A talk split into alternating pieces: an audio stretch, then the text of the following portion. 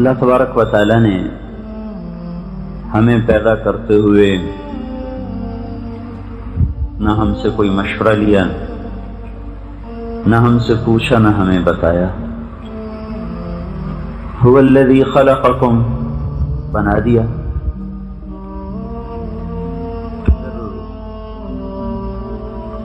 کسی کو مرد بنایا، کسی کو عورت بنایا۔ کئینا خلقناکم من ذکر و انفا اب ہم ادھر مرد بیٹھے ہیں، ادھر خواتین ہیں۔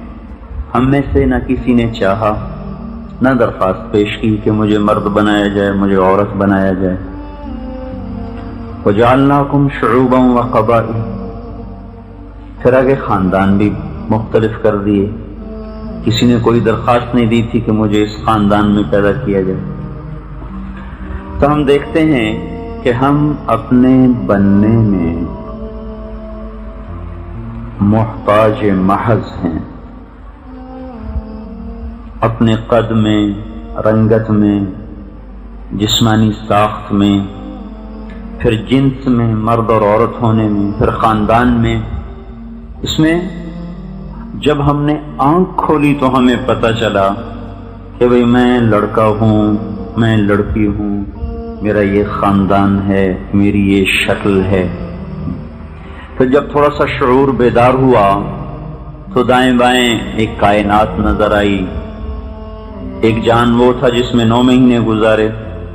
اس کو تو پتہ ہی نہیں تھا۔ پھر جب اس جہان میں آیا تو بڑا خوبصورت نظر آیا۔ وادیاں بھی ہیں، پہاڑ بھی ہیں، سبز پوش بھی ہیں، سفید پوش بھی ہیں، سیاہ پوش بھی ہیں۔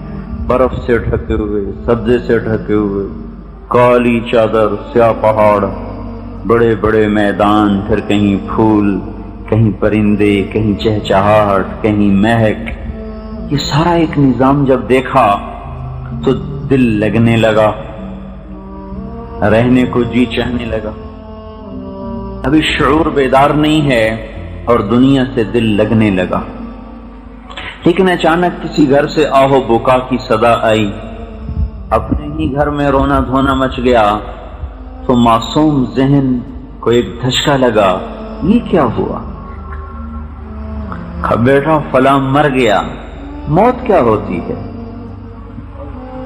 اچھا اتنے خوبصورت گھر بنا کے پھر مر جاتے ہیں، چھوڑ جاتے ہیں۔ موت کیا ہوتی ہے؟ تو ایک تازیانہ قدرت نے لگایا کہ یہاں رہنا نہیں ہے۔ یہ دھوکے کا گھر ہے۔ یہ کوچ کا مقام ہے۔ یہ گزرگاہ ہے۔